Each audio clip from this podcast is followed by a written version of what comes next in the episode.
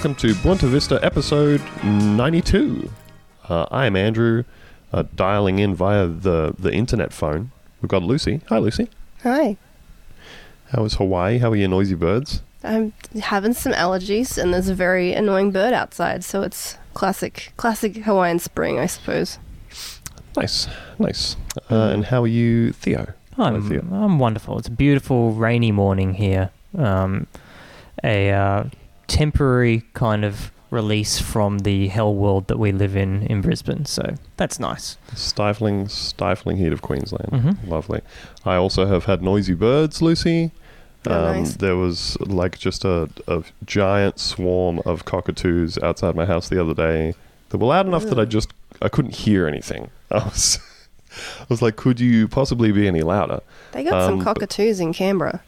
Oh fuck yeah, it's cockatoo season. I'm sick of the Mm. shit. Um, but I could also hear like this unsettling whining noise. It was like there were several uh, football-sized bees somewhere near me. I could hear this sort of droning sound happening underneath the panicked screeching of all these cockatoos. Um, and then I realized that there was like a drone flying around near them Ugh. and I assumed that they were panicking about this fucking weird, noisy thing flying around so close to them. And they flew off, and then I could just hear uh, this drone just hovering above my street, um, What's it doing? Was it filming pointing you? down at me. And I was filming like, you in the nude? "Yeah, I was, I was just, sta- I just pulled into the, pulled into the driveway getting home from work, and I was standing there going, I don't like that. It makes me feel uncomfortable. I don't know what it's doing there. Can you just do that? I guess Just so. fly a There's, drone? There's rules. There's Okay. rules. But it made me feel paranoid. It made me feel like there was some kind of conspiracy against me. Hey, on that topic, we have a guest. We have a guest this week. Uh, joining us all the way from, I hope I'm pronouncing this correctly, America. It's Travis View from the QAnon Anonymous podcast. Hello, Travis. Hello, Andrew. Thank you so much for having me on. You are very, very welcome. Um, I've been listening to your show for a while now, which is great stuff. and Everybody should check it out. Um, and I believe that recently we had a bit of a we had a bit of a crossover, a cross cultural podcast Yeah. incident. Mm. Incident. Um, do you do you want to describe what that was, Lucy? um, I don't know. I was moderator of some Who's that? kind of debate between horrible things that I didn't want to hear about, but I did. Yeah, it was uh, us. It was a QAnon Anonymous and Trash Future, and we had a conspiracy off between American and uh, UK conspiracies, and uh, we, we we edged it out. We we uh, we uh, put three conspiracies head to head, and according to Lucy, uh, uh, America is the most conspiratorial place in the Anglosphere. So we're very very proud of that. That's official. hmm yeah.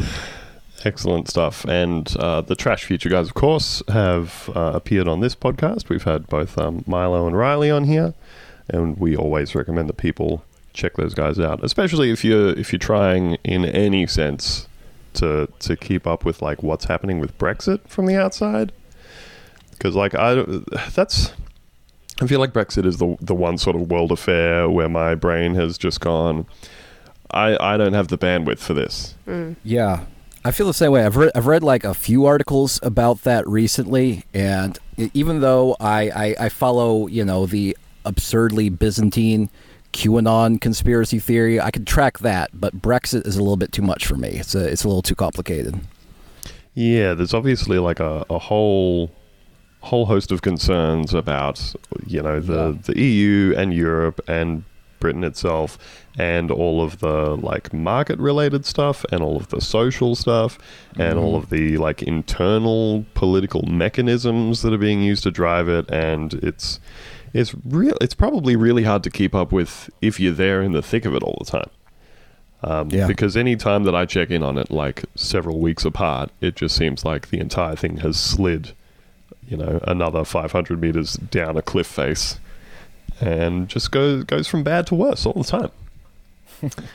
I think they had a Brexit day, a Brexit day recently, but um, Yeah, I don't really know what was- happened with that. Yeah, I think that was uh, yeah, it was it was actually today, I think, and uh, there was actually a little bit of a Q presence there. There was uh, people were Oh. posting images on social media of uh, pro Brexit uh, protesters sporting Q signs. So it's Wow. gone. It's gone global, baby. Well, it's so it's so weird to think of like people outside of America being invested in the Q stuff. I guess like because Yeah. because it's so fixated on, I guess American political leadership. But it is it It- is all meant to be like a big global cabal, isn't it? Yeah, I mean, yeah, it, it, it does sort of, uh, you know, uh, imagines it does deal with a lot of like uh, worldwide political concerns. They talk about uh, Saudi Arabia a lot, um, and um, it's also uh, they talk about uh, what, what the the the Spygate conspiracy theory, which um, involves uh, UK and in fact even um, um, Australian uh, politicians. So yeah, so it uh, it does affect affect everyone. It's, uh, the thing about QAnon is that it's it's sort of like a, a big tent conspiracy theory. Is that you can um, is that if you're a conspiratorial person, you can you can find a home there. you, know, you've, you've got something to contribute. Yeah, exactly. this is why you know this is why like there there's a uh, sort of a subculture of like flat earthers in the QAnon community. Like most QAnon people think the flat earthers are a little out there, but there are QAnon slash flat earthers because just everyone's sort of like can, can find a home in QAnon world. It is uh, it is wild to think of like the kind of internal internal like uh, dichotomies and rankings inside conspiracy communities. Like, Mhm. yeah, the the people who spend all of their time, uh, you know, talking to each other about. Uh, satanic baby blood drinking pedophiles who rule the world, looking at the other guys over in the corner and going, "Those dudes are weird." oh, what? Yeah. What is up with those guys? Yeah, there's also that. There's also like um, sort of uh, sort of uh, sort of philosophical battle in the sense that there's like there are some people who accuse sort of like the people who um, do a lot of like uh, grifting. Um, they're sort of like purist QAnon people who say that no, you shouldn't collect money to do QAnon stuff. That's that makes you a patriot, P A Y triot, and uh, Oh. you should only you should only you should only do QAnon sort of create QAnon content uh, for uh, volunteer reasons, and you shouldn't you shouldn't be doing it for profit. Uh, so there's sort of like a populist sort of opposition to sort of a QAnon establishment. It's like any other sort of like fledgling political movement uh, that has its own sort of like internal sort of uh, battles and uh, emerging establishment. So yeah, it's it's it's it's uh, pretty complex. All right. Well, I have a challenge for you then, which is for for people who are not, I guess, either extremely online or Mhm. have maybe heard of Q and Yeah. uh, QAnon, but but don't really understand the general gist. Do you have a kind of capsule explanation of, of the theory and and its adherence for people? Sure, I will do my best. So, uh, the the QAnon conspiracy theory basically posits that there is sort of um, an evil worldwide cabal of people who control basically just everything. They control all media, and they control uh, all major politicians. And this has been going on for decades. But fortunately, and this would have kept going on were it not for the election of President Donald Trump. Um, so, fortunately, he is going to help take down this evil cabal that does a number of unimaginably horrifying things, such as uh, run a uh, worldwide pedophile trafficking ring, and um, and uh, and you know just c- control our lives, and, and they cause disease and war and poverty and debt, and uh, basically everything bad's the cabal's fault. And um, the and he, in the process of taking down this evil cabal, uh, Trump is working with a group of people in military intelligence called uh, Q Team, and Q Team is revealing information about this uh, this operation to take down the cabal on the uh, highly controversial image board 8chan.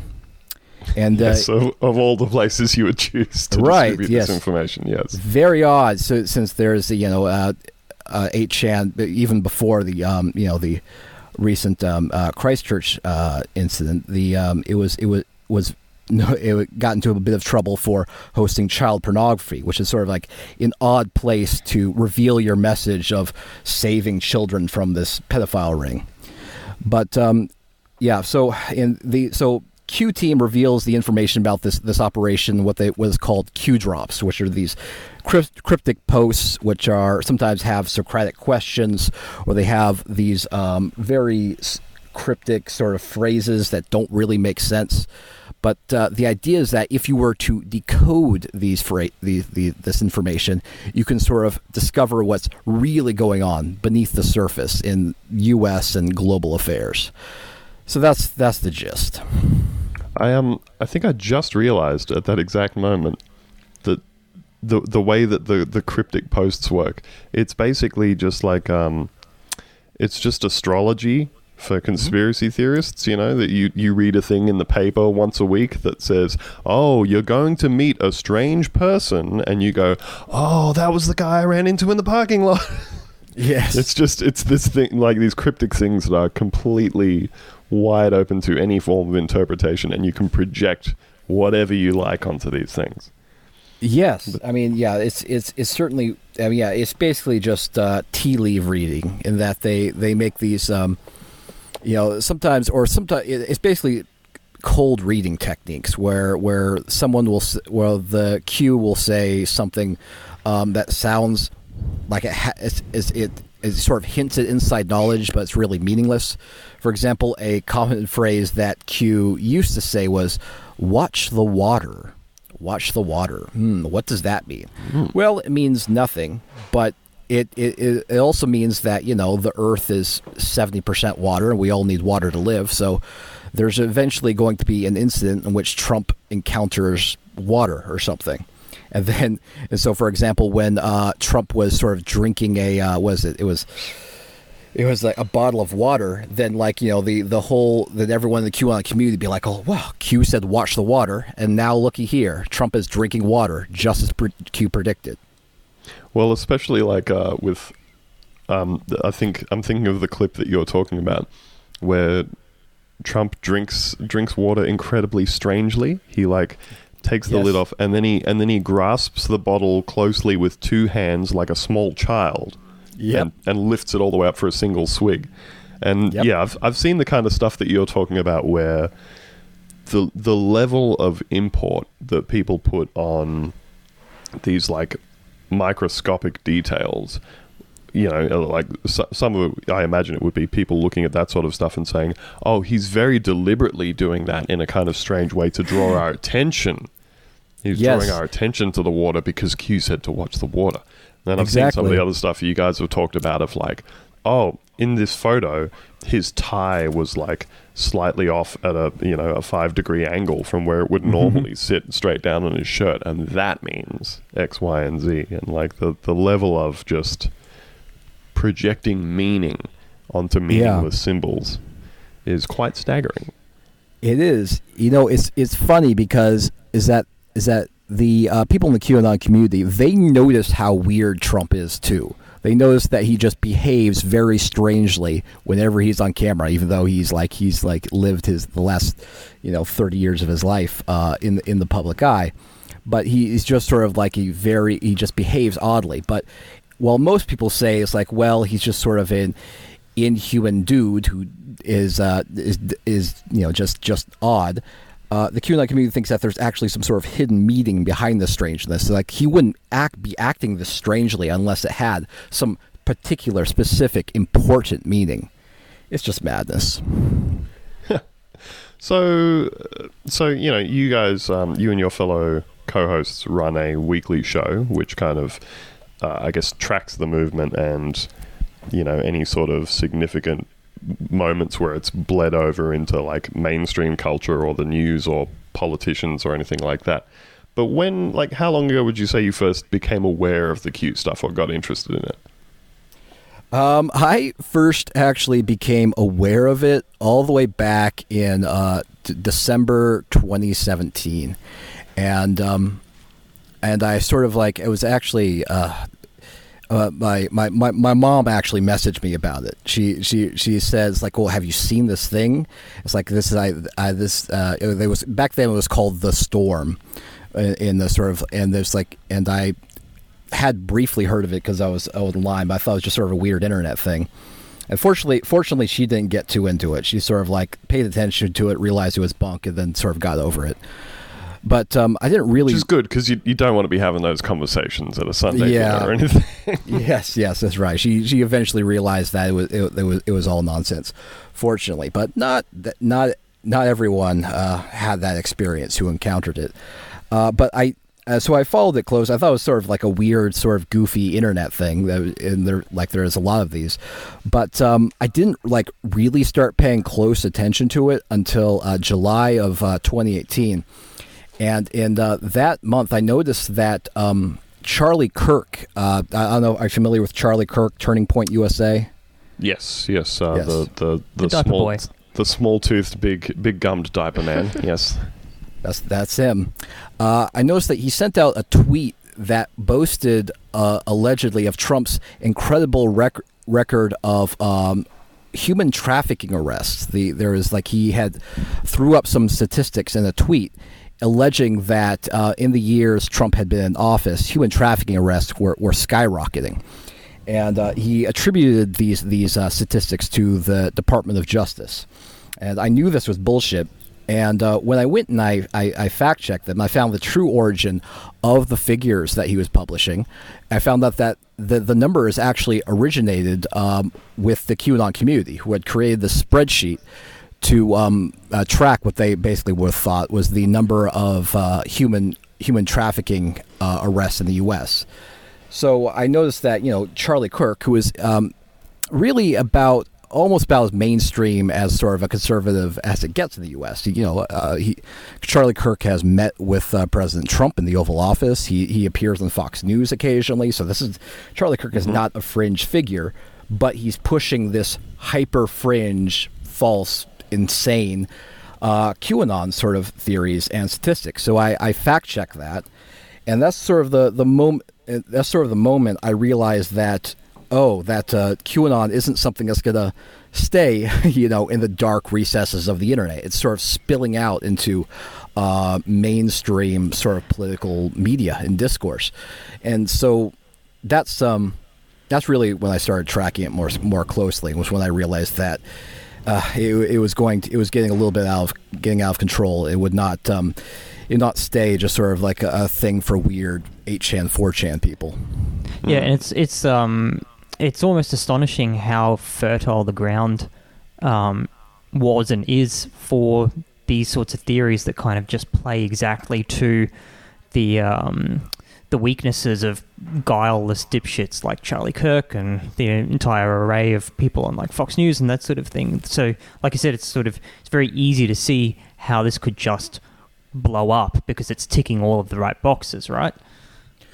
Right. I mean, yeah. I mean, it's. I mean, it has. You know, I mean, it. It, it. There's always been a sort of a market for um, in the in sort of political media for explaining to people why uh, why Donald Trump is a genius and everything he's doing is really incredible and why he's doing great work, but the evil liberal MSM isn't giving him the proper credit. You know, um, I mean, uh, Charlie. Kirk, oh, you know, another one sort of like sort of that predates QAnon is like Bill Mitchell, who you know built a, qu- quite an online audience by basically um, always sort of explaining why Donald Trump is doing an incredible work, but uh, but the evil libs won't give him credit for it. Um, but this sort of like this, but this yeah, QAnon does basically does the same thing, but it just takes it to a whole new level, where it, Donald Trump isn't just doing a good job; he's this super genius who's uh, operating on level few people can possibly understand, and he's not just doing good work; he's saving the world and saving countless unseen children from this evil cabal.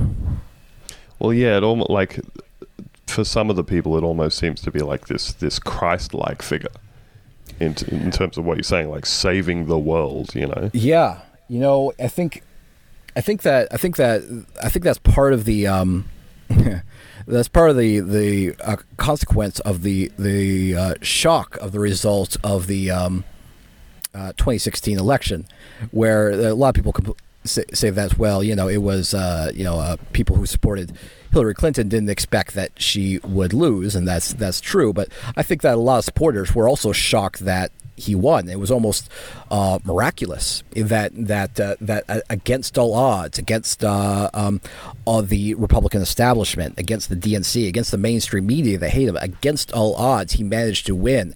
It felt like there had to be some sort of uh, unseen hand, sort of uh, helping him. And so, yeah, some people attribute that in some cases literally to divine intervention, or um, or or yeah, I guess in the QAnon, sort of the the assistance of um, a, a partnership with uh, military intelligence. Mm. I I do have a question about the again the sort of origins of this, which is to what extent is is the whole QAnon theory an offshoot or, or like a an outgrowth of Pizzagate? Yeah. Well, yeah. I mean, the it's it's obviously. I mean, yeah. Obviously, P- Pizzagate is the is the predecessor of QAnon in many many ways. Now, Pizzagate famously, um, it actually it, it's got sparked from an anonymous source on 4chan named FBI Anon, who alleged that Hillary Clinton was basically uh, guilty of horrendous crimes, including child abuse, and that she was she and many other people in the government were on the verge of being sent to uh, jail, basically. Um, and that, that, obviously directly that directly uh, sort of echoes QAnon. And there, there's an also um, thing about Pizzagate is that um, they they believe that by searching through the leaked Podesta emails, they were able to find secret codes that hinted at child abuse, um, and the, and this also is sort of reflected in QAnon is that they think that they could find all of the uh, the evil elite secret codes in just sort of everything, and that allows them to sort of figure out what's really going on. The, the classic it's, that we all know and love: ordering a cheese pizza. Yes, yes. There's yes that yeah all yeah that, and there are all other codes like uh, hot dogs and uh, walnut sauce was another one, and um, so it was it, really is. It really was. It almost feels like uh, Pizzagate was just sort of like a dry run for QAnon. It, it, I often say it's like it almost looks like someone um, looked at Pizzagate and noticed what worked and just duplicated that, like you do run a, a marketing campaign uh, based on upon a previous one that worked really well. Yeah. Um, so another factor of this that's very interesting to me is that like when when we've talked before on this show about conspiracy theories, one of the things that I have always said about this is that I think that um, I think that a lot of the people who traditionally have fit the mold of people who are very into conspiracy theories have been like young men, and these days particularly very online young men um, you know, the, the types of people who would um, smoke a lot of weed and listen to too much uh, of Joe Rogan's show and like watch a watch a Bill Hicks special special for the first time at 20 and be like, "Oh, I get the world now." Right. And I I've always sort of thought of of the like that sort of demographic as fitting neatly into being in a time and place in in their lives where like people people want to feel like they they sort of know know more than everybody else. They want to feel like they kind of have this bit of knowledge that you that the normies and the mainstream don't really have. I think that's probably what um, you know drove a lot of like the 9/11 conspiracy theorism when I was younger. But with QAnon, such a huge part of the audience is like boomer aged people. Yeah, It's like senior citizens.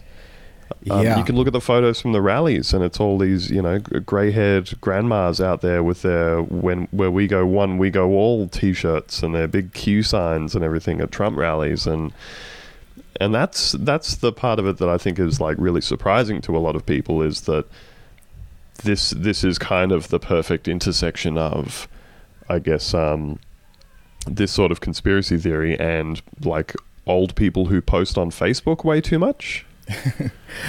I mean, yeah, I mean, th- I mean, the problem of of um, older people who maybe ha- you know came onto the internet uh, late in life, being um, persuaded by nonsense on the internet. Uh, uh, yeah, obviously sort of predates QAnon, but it, I think it really explains why it's so popular in that uh, particular demographic. They just there's just people who just don't understand, um, you know, how technology works. And um, they, sometimes they, you know, even even the sort of the boomers that go onto 8chan, they they don't they can't even properly read 8chan threads, so they come up with these bizarre interpretations of like even more bizarre than uh, than sort of like I guess the more conventional QAnon believers. So yeah, I, th- uh, I mean I suspect it really is sort of a um, a consequence of the fact that that particular generation isn't particu- isn't quite as social media savvy, not quite as tech savvy as a lot of the younger people. Well, there's also that whole kind of factor as well of like, I, th- I think a lot of younger people have that really base level ability to like look at an image that has been produced that has like, you know, the 15 different fonts in crazy sizes and the lowest res images you've ever seen, and it's clearly all been constructed in paint or whatever, and just a big part of your brain immediately disqualifies that as, oh, I know exactly where this came from. Um, Right. And I know exactly what kind of information this is being sourced from, and my brain chooses to instantly discard this. Um, Yeah. Whereas, yeah, you can see from like a lot of a lot of boomers and the way they interact with people on like Facebook and Twitter and stuff like that, that they clearly have like folders of these types of things saved to their computer with the specific purpose of replying to people with this in a post to prove a point as opposed to to to give someone a reason to instantly disregard what they're saying. Yeah, yeah. No, I think that I, I almost would compare it to um, you know the way people sort of process media in I don't know, like well, watching a tele a television show or something. You sort of like your brain automatically knows when to sort of pay close attention to the actual program and sort of like filter out the advertisements, sort of like uh, play those down. I think that you know if you're sort of raised on the internet, you know how to sort of like how to properly process you know higher quality information while sort of discounting sort of like bonker stuff you know is from sort of the the, the, the dregs of the internet. Um, but if you you know if you came to the internet late in life, you don't quite have that skill, and so you're it's just all content, whether it comes from a reputable source or from 8chan, and so you process it all the same. Well, yeah, I feel like the older version of that was like, um, you know, I think I think younger people, you you can look at um, like for for you know website usability usability testing and like tracking uh, tracking the efficacy of advertising and stuff like that. You can look at eye tracking stuff for people and see how people's eyes just go around banner ads.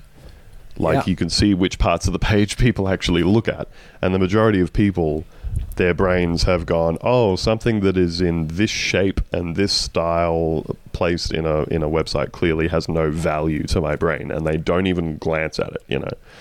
Whereas like the the old thing with people always used to be like, um, you know, oh, I need you to come and get all these viruses off my computer because I clicked the big banner ad that says you have one new email. Like that was that was always this this thing in an older time of the internet was people's parents and grandparents like you know absolutely jacking up their computer by clicking on every banner ad that was ever shown to them because as you said not really having that that ability to kind of discern um, that type of information. But uh, but it's certainly turned out very interesting in that way. Like big big armies of uh, older people out there, you know, posting like they're doing special ops for the president. Yes, It's a very strange time. Yeah, I mean, I mean that's that's another part of the appeal is that is that you know is that uh, you know they feel like they are doing something really super significant um, as a consequence of posting these memes, right? they think that you know um, they are part of this grand digital army by posting these boomer level memes. Um, I guess uh, like a question that's not necessarily very easy to answer is what is it about this particular thing that you think has has caused it to be so appealing to people or has, has caused it to be kind of picked up so widely and spread so fast? Right. Well, there's really several things. I mean, it's like I said, there there there were sort of like insider anons on 4chan, 8chan before, where where people had uh, basically claimed to be government insiders dispensing secret information. I think that what what really makes uh, QAnon super successful is the um, is the act of sort of like decoding and sort of questions where so it's not just it's not just an insider giving you information. You feel whenever the, the participants of qanon they feel like they're actually uh, going out and doing their own research and uh, picking apart uh, what these these things mean. So it's very gamified. It's fun basically. It's uh, it's not it's not a passive activity it engages them and it makes them invested you know, like like you are, like you know, uh, like the stupid, uh, you know, thing about like like I don't know. Uh, game apps you know they, they make you invested by you know uh, giving you a challenge and then the, then you get i don't know uh, so much gold or points or whatever whatever it is in the particular game and well, then you have to keep coming even, back it, it even yeah. makes me think of those old um, like a, a much more 2000s thing but um, they used to do like marketing campaigns. Yeah, the ARGs. That, yeah, yeah, the the alternate yep. alternate reality stuff where, um, yeah, they, they would feed you things that were like, oh, you have to you have to go to this place and look around for something, and it would give you a, a key to you know like something to decode, like you're saying. You need yep. to actually go to these real physical locations and decode this thing, and at the end of it, you get to like watch a fucking movie trailer or get a five dollar discount on something. But, but, it's it's almost like the um, like the movie, like the David Fincher version of it, though, where you start off with this ARG and then it just slowly starts leaking into reality, and you kind of go, "Oh no, I've I've had enough of this. I don't want." Someone sitting in a courtroom after they've just killed a, New York crime boss uh, yeah. with the with the fucking Q logo on their hand, right? Like this is, I think, too much. Like that's the part of the movie where it kind of ticks over and goes like everything's just starting to get a little bit too weird for our tastes. It is. I mean, it is getting. It, I mean, it is very real. It is hurting people, and uh, like you mentioned in the case of. Uh, uh, the uh, um, Anthony Comello, the um, who who's been accused of killing the uh, reputed head of the uh, Gambino crime family, QAnon ha- looks like it has a body count now, and um, you know that's that's I think we we sort of cra- crossed into very serious territory, but the people running QAnon, who's ever really behind Q, they're really sociopaths and they don't care. Yeah, because like there's there is there is the like literal physical body count that we're talking about of actual people being murdered, and there's also like the the huge social toll that this mm. seems to be taking on a lot of people because the thing that you know I've I've seen you guys talk about and also um, other other friends like Krang T Nelson, um, you know he gets into he gets into like closed Facebook groups about this sort of stuff and looks at the posts of all these people that are saying like, "Oh, spending Christmas alone because my family doesn't want to talk to me anymore because you know they all I do is come to family gatherings and insist that everybody listen to me talk about like the the pedophile ring running the country." And yep. and that you know now they say that I, they they don't want me to talk to the kids about this stuff anymore, and yeah, you can see like this actual toll of people who are starting to be, you know, like, I don't think it's too hyperbolic to say just losing grip on reality to an extent that it is severely affecting people's real relationships. Yes. I mean, this for for people who cover QAnon, uh, it receiving letters from or e- receiving emails or messages from people who say, "Oh, my my sometimes like my son or my my uh, my mom or, or or someone in my family has just become lost to QAnon and like what do I do?" And you know, and and you know, this is this is not an e- this is not an easy thing to solve. But yeah, th- there is a real human cost that's uh, that's a little bit more hidden um, in the in the terms of frayed frayed personal relationships. You know, it's I mean QAnon it's it's it's it's stealing people's money and it's hurting people's relationships. It's a it's a bad thing.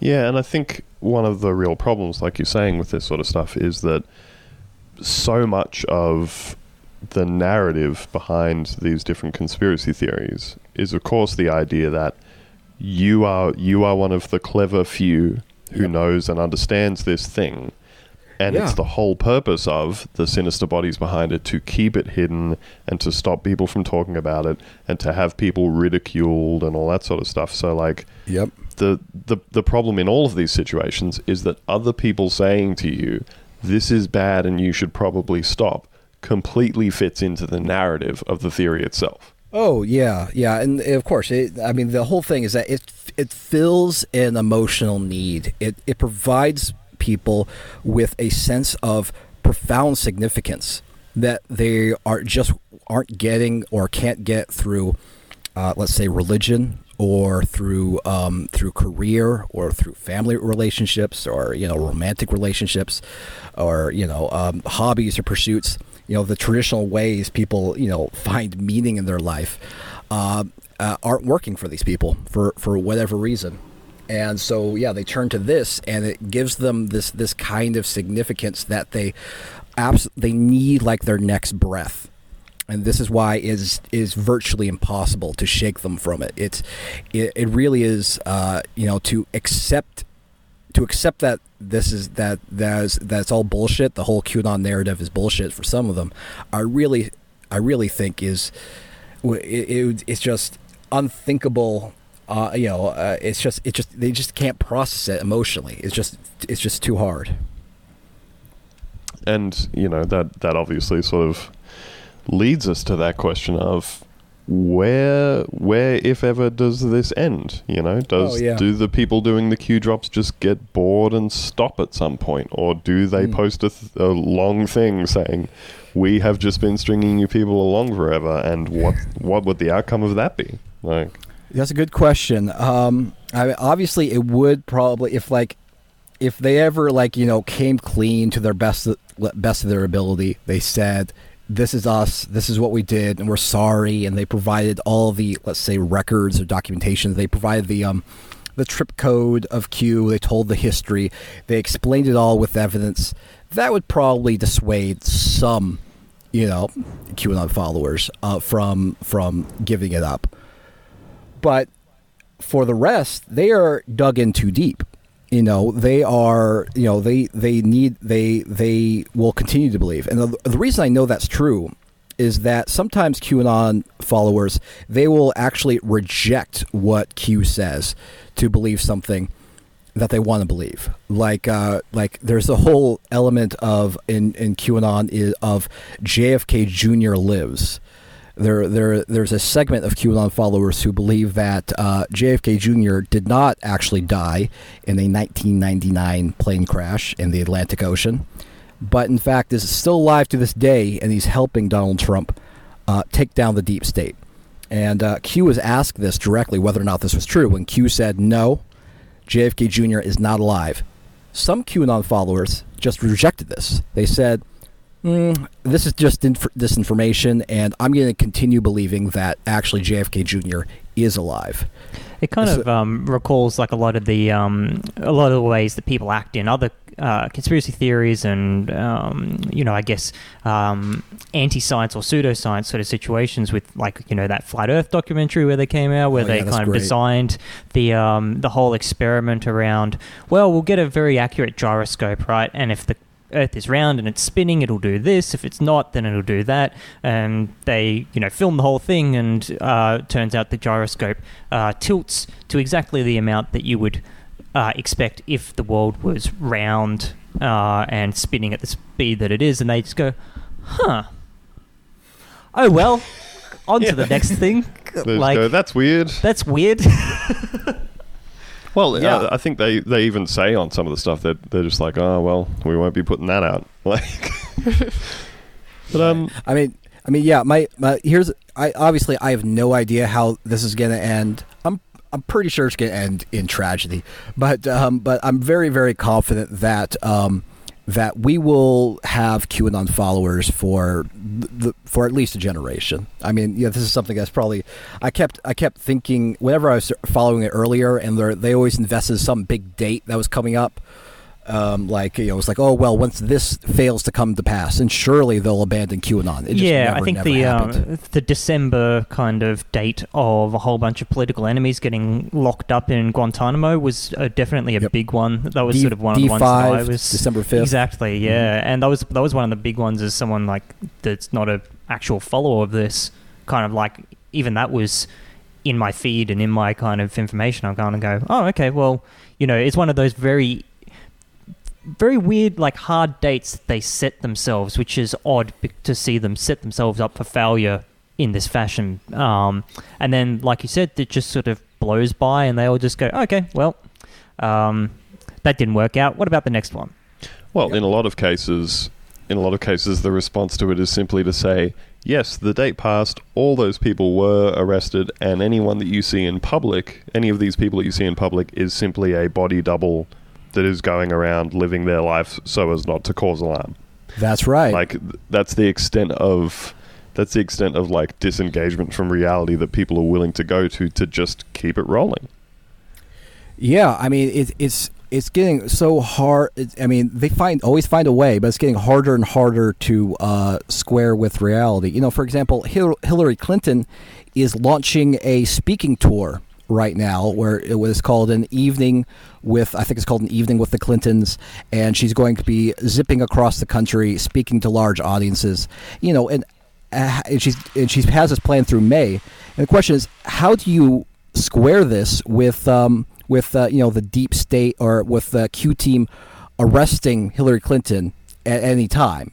Uh, That it, it just doesn't make any sense, and so yeah, some people do say that. Oh no, that's a that's a Hillary that's a body double that they're using, and Hillary Clinton is either uh, you know arrested or in Guantanamo Bay or even dead sometimes.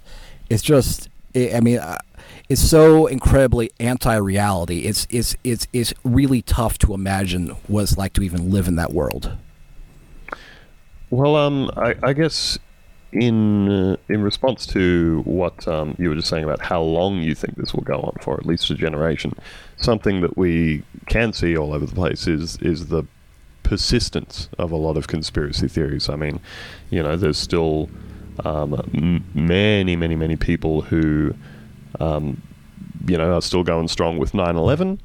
Um, course. there are plen- plenty of things that just where the conspiracy theories themselves just don't seem to die. And Yeah, I mean, look at the look at the moon landing, where you know we've got Yeah. we've got tools now that are available to you for less than a thousand dollars, in which you can bounce some light off of you know mirrors that are placed on the moon by people that landed on the moon uh, and come back and you know do all this sort of stuff, and and these things still persist, right? Like uh, literally, what two generations on?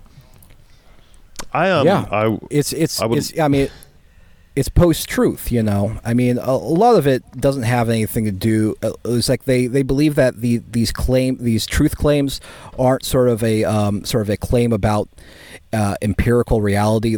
It's sort of like a power move, you know, where they insist upon the reality they prefer, and they dare you to stop you. Uh, they they dare you to stop them, basically. Well, there is uh, there is an Australian conspiracy theory, uh, which has been going on for some time, which has had a resurgence in our media in the last w- week or so, um, as a result of the, the Christchurch massacre. So, that is, of course, the the Port Arthur massacre truthers. So, the so the Port Arthur massacre was um, the event in Port Arthur in Tasmania in uh, in 1996 that prompted the whole like seizure and buyback of guns in Australia and changing the law so that people could not own semi-automatic firearms um, or any of that sort of stuff. It prompted a massive gun buyback and everything, um, and that was uh, was a man named Martin Bryant who uh, killed 35 people and wounded 23 others um, in a shooting in Tasmania. And obviously, nothing of that scale um, committed by an individual had ever happened sort of before or since in Australia. And yeah, the the reaction was that um, the conservative prime minister at the time said, "Okay, we just don't need those kinds of guns floating around. Um, we're going to change the laws." And you know, I, th- I think he he did cop a lot of pushback from uh, his own very conservative constituents over this stuff, but he went ahead with it. Um, they they bought back thousands and thousands of guns and burned and melted them all down and crushed them and everything. So that is is one of the things that is often referred to by um, by Americans when saying, "Why can't we change the gun laws here?" Every time there is another, um, you know, horrific massacre in the U.S. So in the wake of the uh, massacre in Christchurch, I did unfortunately immediately see um, a whole lot of stuff on websites like Twitter of people saying, "Oh, it's a false flag designed God. to." Yep. People immediately saying it's a false flag. It's been deliberately done because in the wake of that massacre, within the week, um, the Prime Minister uh, Jacinda Ardern had announced that they were going to change the laws and that semi-automatic guns would become illegal and that they would seize and buy back all of those. Um, and so, obviously, a bunch of people have then said, oh, see, it's just like Port Arthur, where the government has engineered a thing in order to, you know, prompt the grounds for this to happen.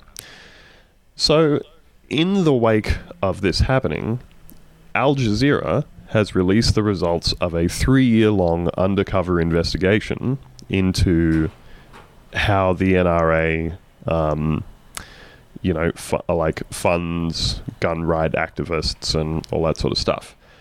Um, very interestingly to us, they had two senior members of a fringe conservative party, which is uh, Pauline Hanson's One Nation Party, which are like far right, anti immigration, um, basically, uh, very much a like.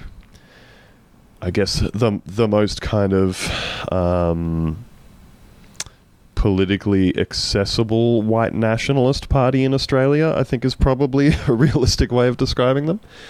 Um, they they were featured in this documentary as Pauline Hanson, the leader of the party, um, her chief of staff, James Ashby, and Steve Dixon, who was the leader of the Queensland branch of the One Nation Party, had been interacting with an undercover Al Jazeera journalist. This guy had been undercover for three years, had set up a fake um, gun rights lobby group in Australia, and had then organized meetings between these representatives from Australia and the NRA. Um, they've then gone on a trip over to the US, had meetings with the NRA, have gone to, you know, like gun fairs and uh, they they went to Koch Industries and talked to them about getting money. At all of these meetings, they're saying, if you could give us ten or twenty or thirty million dollars, we can change the laws in Australia so that guns can be sold again. Um, their whole thing is just saying we need to scare the shit out of people about immigrants and brown people coming into their homes and murdering them.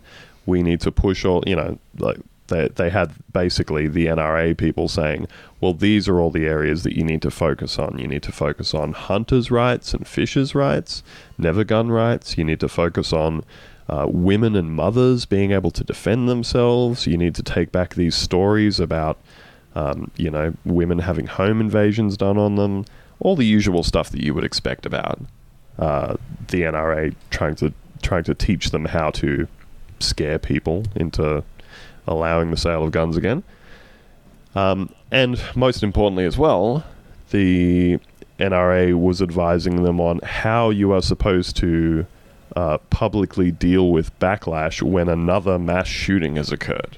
Ah, Yeah, so this these are like these hidden camera meetings with NRA reps who are saying, "Oh, as soon as there's a mass shooting, you get out there, you know, people directed at you, and you say, "How dare you stand on the graves of those people and politicize this?" And the guys from One Nation are going, "Oh, that's good. I love that. I love that." and it's like all the most uh, on the nose, being caught red-handed shit in the world. But as part of all of this footage, in the midst of all of it, is a dinner between uh, these three politicians, Pauline Hanson, Steve Dixon, and James Ashby, um, in which somebody raises Port Arthur. And the leader of this political party in Australia says, Oh, yeah, there's a lot of questions there. There's a lot of questions about Port Arthur.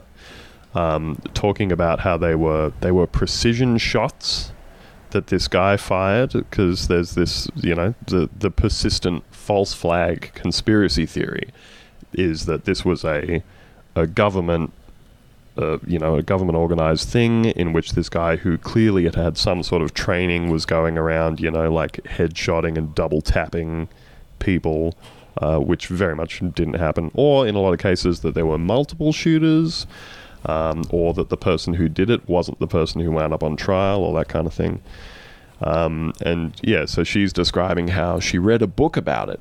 She read a book about it, and there's a lot of questions there. And then, completely unprompted, her chief. this was, this was the quote from this that absolutely killed me. Right, uh, Pauline Hanson says on this uh, hidden footage, quote. An MP said that it would actually take a massacre in Tasmania to change the gun laws in Australia, Hanson told the Al Jazeera reporter. Haven't you heard that? Have a look at it. It was said on the floor of Parliament. I've read a lot, and I've read the book on it, Port Arthur. A lot of questions there. And then, completely unprompted, her chief of staff leans over and says, That whole September 11th thing, too. it's like, Yes. just toss that one in. Just Yeah. completely unrelated to a gun rights conversation. it's just You know, a lot of questions. you know, yeah. I mean, I mean, a lot of uh, we look at the uh, the research on uh, conspiracy theory belief. You see that someone who is uh, willing to believe one baseless conspiracy theory is really more likely to believe them all. Because because it's the same mechanism that sort of drives them to uh, you know, distrust sort of authority and sort of distrust what they consider to be the mainstream narrative. Well, um, like we we haven't really talked about this on the show yet because it's all only happened very recently. But um, you know, I, I think that this will not hurt One Nation electorally at all because their party and its and its core base of voters are essentially, you know, xenophobic, nationalistic. Um, it's very much like the the sort of lightweight version of Trumpism. It's all foreign stuff is bad, nationalist stuff is good. Um, so for them, this fits perfectly into the narrative of, you know, an, an evil Muslim owned um, corporate interest from another country trying to interfere in our politics and frame and stitch up and selectively edit these politicians to make them look bad. You know, they've they've kept insisting in the in the fallout from this that you know, oh, it's been edited to look this way. It's it's um, Pauline Hanson's now claimed that her voice was dubbed in this thing, which is Did you get paid for that. Lucy? I didn't. No. Oh, next time. So, so she has since um, fronted the media about this, and they've claimed that you know, oh sure, we said some bad stuff, but we were, you know, we were we were stitched up, we were like tricked, bamboozled. They asked, she was asked at a press conference, so what is the book that you read this in um, that or that raised all these questions about Port Arthur? And her answer was, um, it was a blue book. it wasn't Wow. very thick. Well, That was that was the answer in the end. I think she's gone into a bit more detail and basically revealed that um, somebody just posted it to her, and it was a self-published book. Of course it So- was. Basically, someone has just mailed her like their their personal manifesto that they made on a photocopier at Officeworks. Hmm. She should And just lean into it, though. You're right. Like, her supporters would very much be behind this don't trust the government narrative. She should just be like, yeah, I'm 100% a Port Arthur truther, and they would have no issue with it. They'd be like, oh, there are a lot of questions. So Mhm. there's there's another politician here who is an absolute piece of shit, um, hardcore libertarian called David Leyonhjelm, and he weighed in on this and said, oh well, you know. Oh, look, definitely, definitely it was Martin Bryant, and you know, I don't believe in the conspiracy theories and stuff, but people do, and that's why we should have a government inquiry into this, and we should um and we should you know just get it all out there and answer these questions that people have and then it'll go away to which i say Mm. no it won't I think the questions have already been answered, is the problem. well and and this kind of brings me to to a general thing about this sort of stuff, uh, Travis, which is my my suggestion about this is that like having having a government inquiry into this, you know, um, like over 25 years after this thing has happened and dredging it up and saying, oh, some people have some questions about this, so the government is going to publicly answer these questions, and then everyone will be satisfied. The thing that everybody trusts, the government. Yes, yes, exactly. So, so you've already got the government, which all these people think is behind this stuff in the first place. But yeah, to my mind, the only thing that doing that would do is just legitimize to the people who believe in this that that there is uncertainty about this and that and that you are right to have questions and to not believe the the very accepted thing, the accepted knowledge about this. Yeah, I mean, we had like multiple uh, investigations into the you know the assassination of John F. Kennedy, but it's not like those quelled uh, conspiracy theories about it.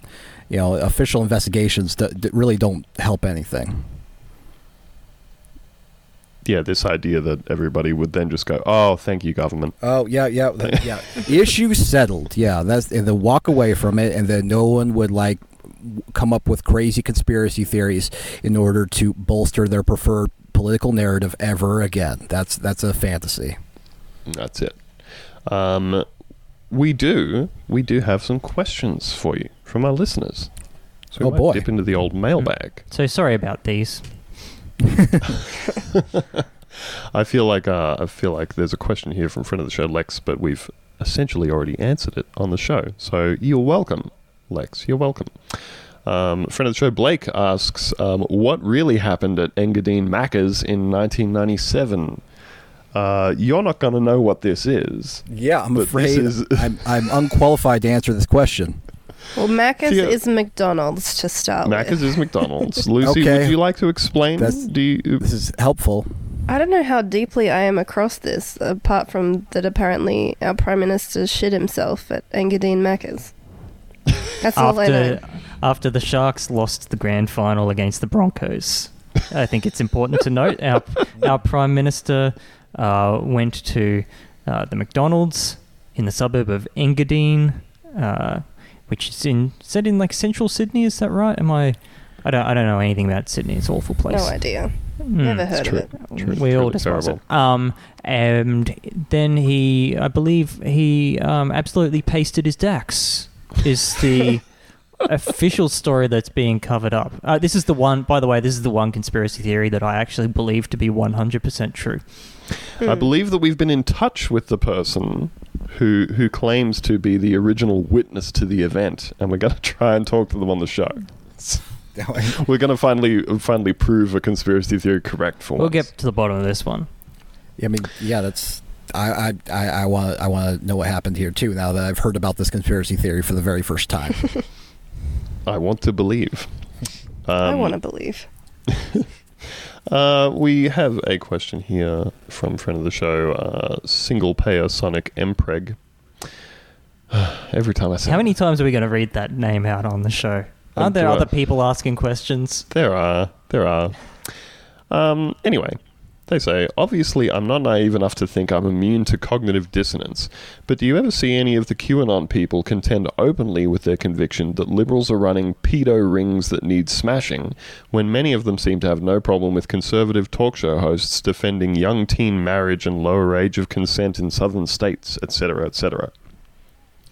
Um, no, I mean the I mean the the idea that uh, uh, that Democrats and uh, you know liberals are profoundly evil. This this is sort of like this is sort of like a, a first principle from which um, everything else flows, and any sort of like accusation leveled at. Um, at uh, politicians that they actually like is sort of like it's false or if it's part of the conspiracy or it's irrelevant because liberals are worse. So the answer is is is no. This doesn't this doesn't this doesn't uh, affect them at all. Well, what about was was there any kind of um, reaction in that community to, like, say, the recent uh, those older recordings of Tucker Carlson that surface, surfaced, where he was talking about oh, not being not being that bad to have had sex with an underage girl and all that kind of stuff. No, no reaction whatsoever. I mean, it's like if they either ignored it or they said the, the sort of like the official line was like, oh, he was speaking to a shock jock. He was saying shocky things. You libs are so uptight, which of course is for for the QAnon community is, is of course nonsense. They sort of they make um, they make tons of hay over these sort of like these jokes that comedians made in 2013, implying that it hints at secret pedophilia or whatever. Uh, whereas, like you know, someone like you know Tucker Carlson, or whatever, makes much more directly horrendous com- comments, and it just doesn't matter to them. So, no, no, that that that that inconsistency, um, you know, that doesn't bother them at all. Well, it makes you think of the uh, like the big campaign to get James Gunn fired from Disney from the Guardians of the Galaxy movies because he yes. was making edge lord jokes in like 2010 or whatever. Yeah, yeah. I mean, they they went after Patton Oswalt recently um, uh, for obvious jokes that were made in uh, in uh, 20, 2013. So I mean, it's it's I mean, yeah, it's it's it's nonsense. Um, what have we? What else have we got here? Uh, we do have some some Harold Holt conspiracy theories. So that was a a prime minister of Australia who uh, while while the active sitting prime minister um, went for a swim on a beach one day and then disappeared. And oh. the, so you know he's just drowned and they've never found his body. But the the myriad conspiracy theories around him involve like um, I think there's a conspiracy theory that like he he's like defected or been picked up by a Chinese submarine or Chinese something. Chinese submarine. Mm-hmm. I yeah, believe that's it. that's the general one. I think that's the main one. Yep. I don't know why a Chinese submarine. I feel like I'm not deep enough into it. Uh, friend of the show, Frank Fenton says Harold Holt is for sure still alive in China. Yes, and um, other friend of the show, Flashman, replies he would be 110, but maybe. He's just super old. He's going to become the oldest man in the world, and no one will know about it. Um. Yeah, so I guess the the, the other question that is is kind of relevant to the one that we just asked about that sort of cognitive dissonance, but something that you guys have talked about on the show. Um, we have a friend of the show here, Sathias. Sathias, I've forgotten the right way to say that. Um, asks, why do you think it is that QAnon slash Pizzagate people never seem to connect their theories with real life events that resemble their theories, like the court case involving Jeffrey Epstein? Mm. Well, uh, he, here's the interesting thing: is that um, as that QAnon actually has referenced Jeffrey Epstein several times, right? They they they reference his, but they but they they always indulge in the sort of like this insane sort of version, fantasy version of the Jeffrey Epstein story. They think that, for example, that uh, Epstein Island, where um, where some of this uh, child abuse t- took place, that there's sort of a building that has underground layers where where children were uh, sacrificed or even eaten or something. And I mean, Jeffrey Epstein is a is a is a horrifying monster and he, he, did bad things but there's no evidence that he that he sacrificed children in the underground layers of his private island um, they always, you know, this is a, but this is a common feature of, of QAnon is that they always like they always start off strong and sort of like the things that they're worried about and the concept, but then they always go way, way, way off base in some sort of weird fantasy version, and they don't, they're not really willing to engage the sort of like the real version of the Epstein story, which is bad enough. Instead, well, they they sort of, they sort of just, you know they want to believe this uh, horrendous, fantastical version. Well, and that's the thing with the Epstein stuff. I mean, I feel like billionaire private island with underage sex slaves. Yeah, that's fine. That's enough. That's completely like villainous and horrendous and yeah, one of and the worst things Yeah. anyone could be doing. But they're really gilding Mhm. the lily on this one. Yeah, you really.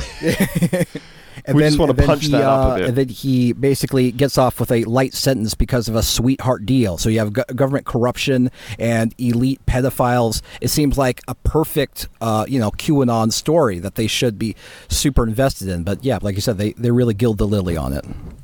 Well, I think one of the problems as well with the Epstein thing that doesn't fit the narrative is that obviously, you know, if people read into this case, um, yeah, there, there was this this sweetheart tap on the wrist deal from an incredibly favorable prosecutor who did all of these things, like I think um, deliberately selected one of his oldest victims, so that the the penalty that he got wouldn't be as severe. Um, allowed him to completely dictate the terms of his own surrender. Allowed him to then get a very light sentence in a in a like a, a minimum security prison from which he was allowed to just leave every day and go to his office and work there as though Yep. his life was totally uninterrupted. Um, all of these things, but since then, another judge has declared the terms under which all of that happened to essentially be illegal, that the prosecutor acted illegally, and that they are going to pull this stuff back into court and unseal the records of that case and expose how this deal actually happened.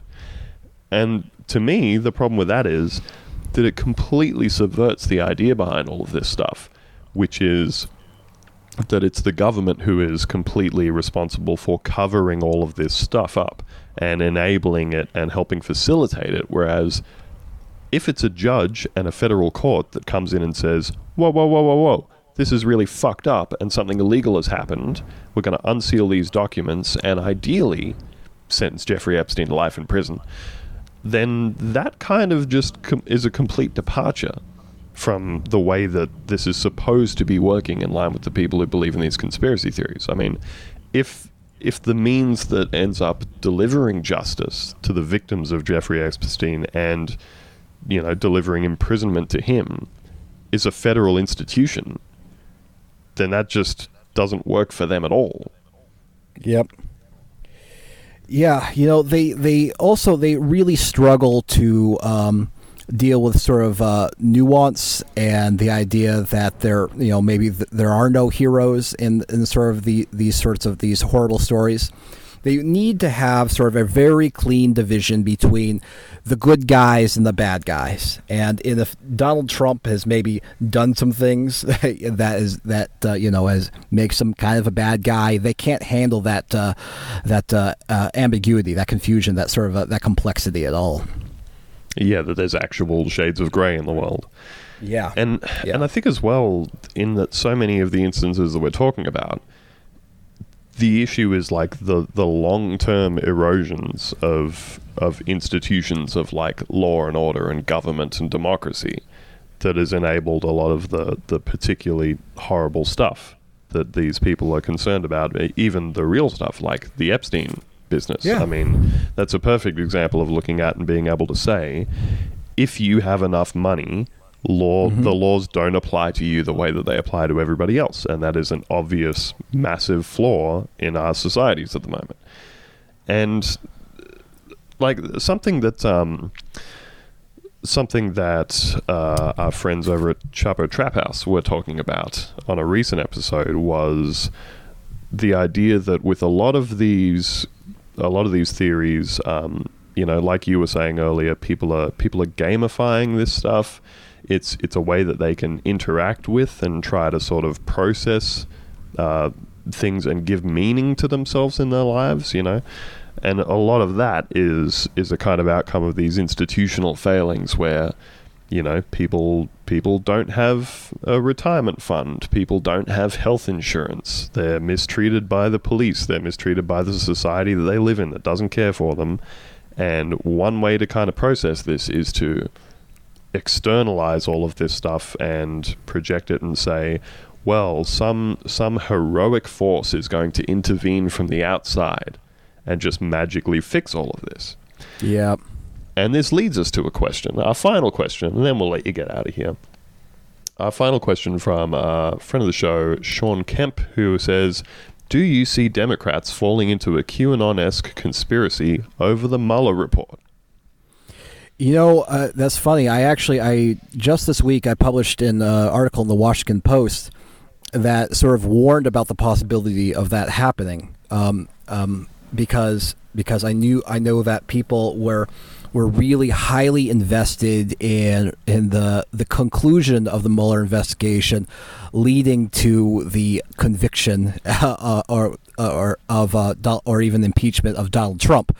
Um, and uh, based upon uh, Attorney General Barr's uh, brief sort of uh, summary of the report, it it doesn't look like it has the the kind of fireworks that uh, many people were hoping for. Like we don't we don't know exactly what all is in it. It's almost certainly more damaging and more damning than what Barr lets on.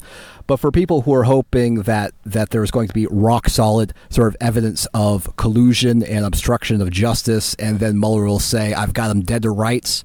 It's looking like that's not gonna, not going to happen. So, what is almost certainly going to happen for the people who are highly invested in that outcome? They will start conspiracy theorizing.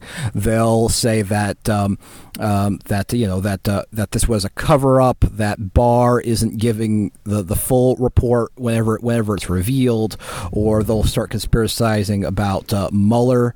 Um, so, yeah, I mean, uh, the answer is like for a certain segment uh, of liberals who are really hoping that uh, Trump would uh, um, basically get kicked out of office as a consequence of the conclusion of the Mueller investigation, they will almost certainly start to fall into. Um, uh, QAnon-like conspiracy theorizing. I, I, again, I want to draw a false equivalence. QAnon is a beast on its own. It is far more worrisome than uh, even the sort of the the weirdest sort of like um, Louise Mensch style conspiracy theories. But um, yeah, but that that is almost certainly is is happening and will continue to happen. Yeah, I think it's um, I think broadly speaking, it's just very symptomatic of like like we were saying, people just desperately wanting something to intervene from the outside and just put a stop to this thing that they Yes. that you know they they think is kind of ruining their life and like even even in Australian politics like we had this spate of um, politicians being disqualified under a clause of the constitution about like having having loyalties to other countries because um, it turned out that there were lots of politicians who had like had one parent born in a different country um, which means that you wind up like automatically inheriting citizenship from another country. So if technically if you want to run run for office um, you're supposed to like go and relinquish your citizenship to another country that you have so that you can't be accused of like any dual loyalties or anything like that. In a lot of the cases with a lot of people, I think they just genuinely didn't even know that they had inherited um, citizenship or anything like that. So it, it wound up turning into this like months long thing of all these different MPs and senators and stuff being disqualified from their positions and having to like resign and then run again and all this sort of stuff. But the prime minister at the time, um, Tony Abbott, who is an especially hated conservative figure, was uh, born in London, I think. And was he was he born in London or parents born in London, something like that, anyway. And he he had supposedly like relinquished his dual citizenship, but people just sort of hadn't seen the official documentation of it, and it had just turned into this whole thing for again like boomer aged Australians who were just obsessed with this idea that it was being covered up that he was technically a dual citizen and could be disqualified from office. And all that it leads to is people just focusing all of their energy on this idea of a procedural way that you can have your enemy disqualified from office and they will just be, you know, picked up and moved off the chessboard and then you don't have to think about it anymore. Um, nobody nobody's trying to grapple with those questions of why did people vote for this person in the first place? Why Yep. was why was you know anyone from the center left further over to the left unable to present a candidate or a vision that was more compelling to the electorate than this person? No one wants to grapple with any of that stuff. What they want is um, for yeah for someone from from some office um, someone from some government department to swoop in and say, "We checked the records, and technically, you're not allowed to be the prime minister." I blame West Wing. I mean, yeah, th- I mean that really, I mean, yeah, that, that hits the nail on the head. Is that, is that you know, people are, you know, it, th- sometimes there are some results as a consequences of elections that are so inconceivable. They they want to sort of uh, uh, extra democratic, let's say, uh, system to remove them. You know, whether it's like maybe uh, health reasons, or in the case of the they want like the FBI and the or the justice system to, to knock them out, so they don't have to deal with them again. So they don't have to deal with the sort of the, uh, you know, the, the the harder questions of like why did so many of my fellow countrymen think that this was the dude best qualified for this particular office? And it's also like, did you learn nothing from Bush winning Florida? where they just went, no, we won Florida, and everyone went, oh, um, okay, and then everyone just continued on with their yep. lives. Uh, but like, and we've spent the next like yep. decade just like uh, jerking off to proceduralism.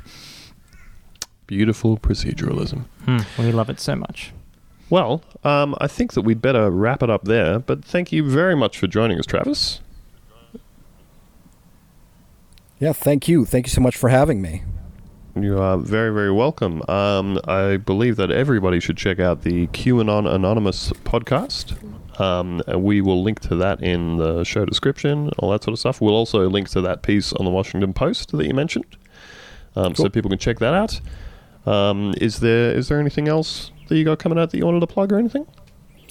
You know, not not at the moment. Yeah, just uh, if you if you want to follow me on Twitter, I'm uh, at uh, Travis underscore View. There you go.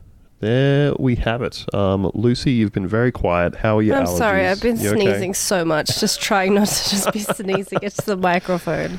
Straight. Deeply upsetting. Microphone. Oh mm-hmm. dear. All right. Well, we'll have to we'll have to get some more thoughts and feelings from you on the on the bonus episode. Mm-hmm. That's your time to shine. That's right.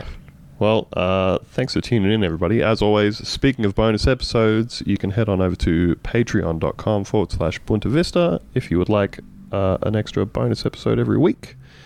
Um, and that will do it from us. Thanks again to Travis, and uh, we'll see you all next week. Bye-bye. Bye.